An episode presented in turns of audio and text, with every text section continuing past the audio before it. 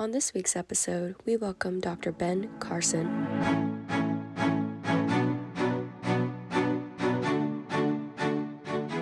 What do you, as a man of faith and who believe in this country, take from the recent midterms? Well, I think what we can see is that there are a lot of opinions. We're a diverse society, and the my way or the highway philosophy doesn't really work very well in a diverse society. And we really need to start seeing if there's a way that we can work together. And I think that begins with discussion. What we really have are people who get into their respective corners and throw hand grenades at each other. And uh, it's very difficult to solve problems when you take that particular type of attitude. I think, you know, if we really sat down and discussed things, we would find that we weren't really that far apart and that the things that separate us are things that can be worked on in a way that can bring some satisfaction to both sides. Uh, unless we realize that our nation is at jeopardy. Well, let me talk about a hand grenade that you speak of that was tossed um, during and after the elections. Let me read a quote from former President Donald Trump when asked how much credit or blame he should get for the election results. And this is what he had to say I think if they win, I should get all of the credit. And if they lose, I should not be blamed at all. And Dr. Carson, he was not joking, he was serious. Well, I think we have a tendency to put too much attention, give too much attention to individuals. You know, our country is not about individuals. It's about we, the people. It's about the policies that provide direction for our nation. And I think we need to defocus on people. Uh, it's, it's just completely not about people. You know, um, I'm sure that you're joining us from your Florida home, where mm-hmm. your governor uh, Ron DeSantis just trounced. In fact, that is the story for the GOP in this midterm election. Miami Dade County, um, all across Florida, uh, Rubio, uh, and the Republicans won just about everywhere. Um, Dr. Carson, but let me let me let me put in perspective DeSantis for our viewing audience because many people um, want to criticize him. Uh, I mean, he showed incredible leadership during the pandemic, the mass, COVID, opening schools, shutting down his economy. He refused to give in to what the White House was pushing. And as a result, Florida ranks first in the US, United States for attracting and developing a skilled workforce.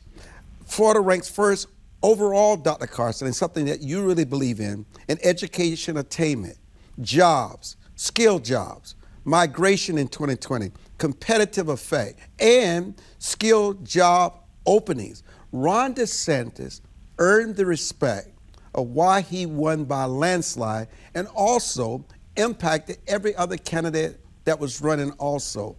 Uh, and it absolutely sets him up unofficially as a serious presidential contender. Your thoughts? Well, there's a reason that so many of the states have Republican governors and have conservatives uh, as their leaders because conservative principles focus on individual rights. And how do we per- place, have a, an environment that honors our founding document? You know, Declaration of Independence, life, liberty, and the pursuit of happiness. Uh, you know, Governor DeSantis obviously uh, honors those things, as you pointed out, and several of the other conservative governor governors around the country do. Others have a tendency to want the government to be involved in every aspect of your life. The government should be involved in keeping you safe and in providing a, an, an opportunity where your talents can flourish.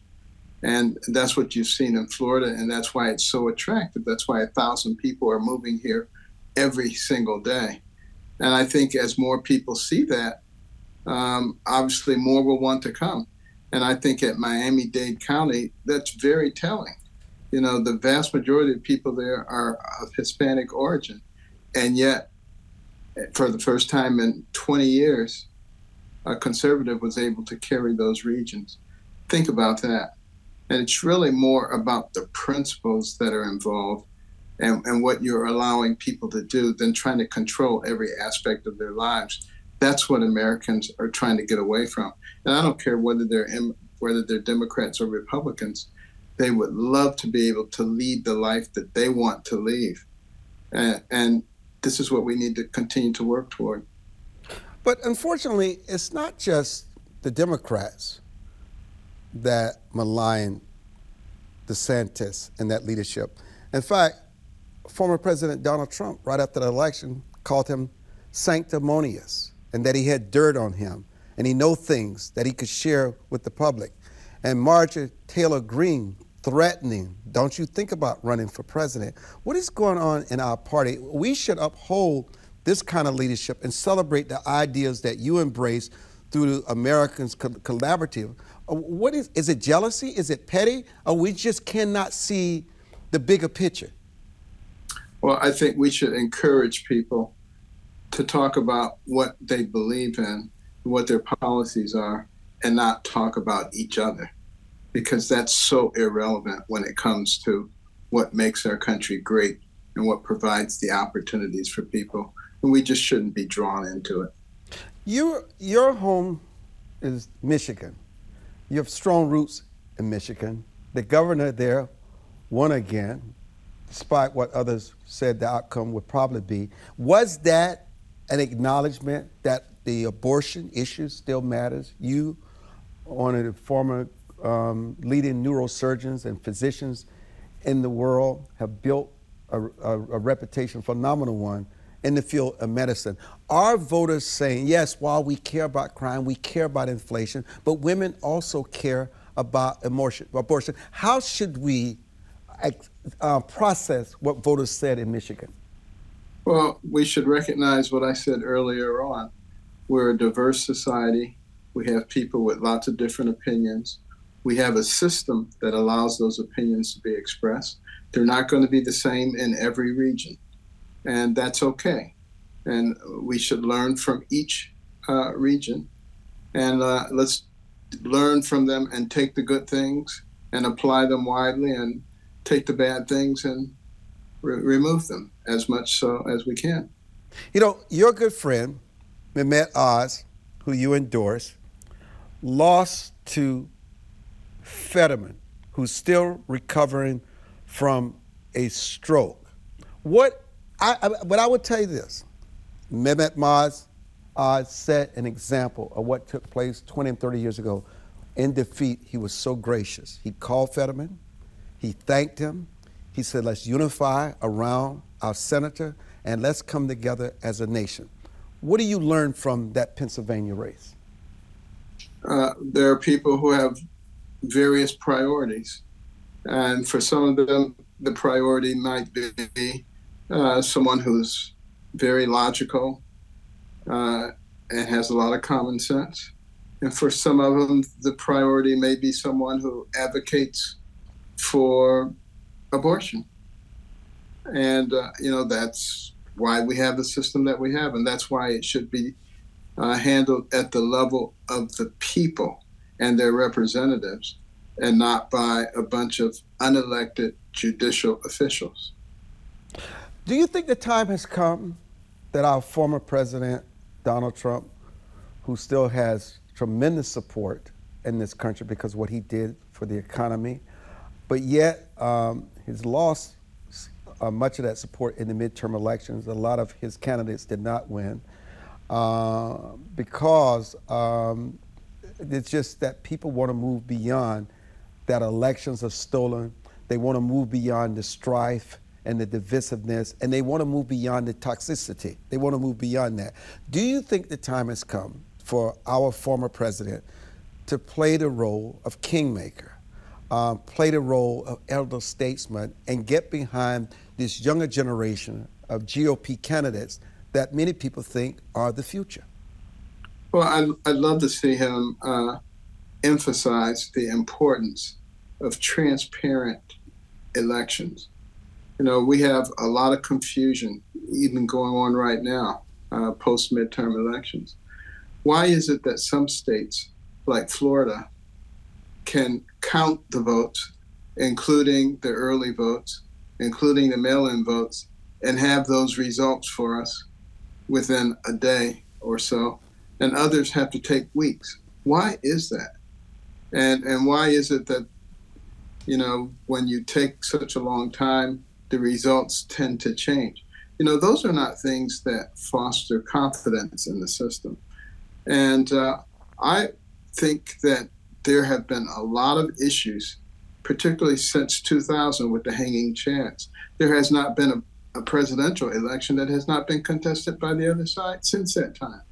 If we can put a man on the moon, certainly we can come up with a system that is transparent and open uh, that people have faith in. And the only reason we don't do it, obviously, is because people have nefarious motives. But has the time come for our former president to become an elder statesman and usher in the new generation? Well, I think he will determine what the time is for him.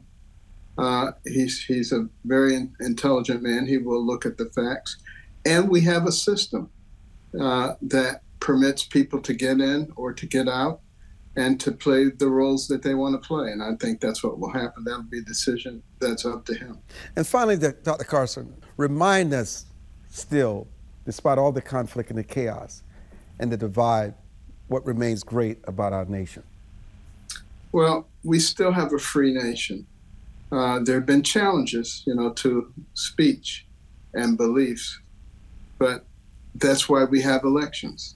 That's why we have opportunities for people to make corrections. And as long as those opportunities remain, uh, this will remain a great country. There are those who have tried to denigrate our nation and say what a horrible place it is and how it treats minorities. If that were the case, why would all these people be trying to come through our open southern border? Uh, and when they got here, wouldn't they be calling all their friends and relatives and saying, "Don't come here. It's a horrible place." Obviously, that's not happening. Obviously, we still have a great country. We still have a, lot of work to do. We have to learn from things and move forward together.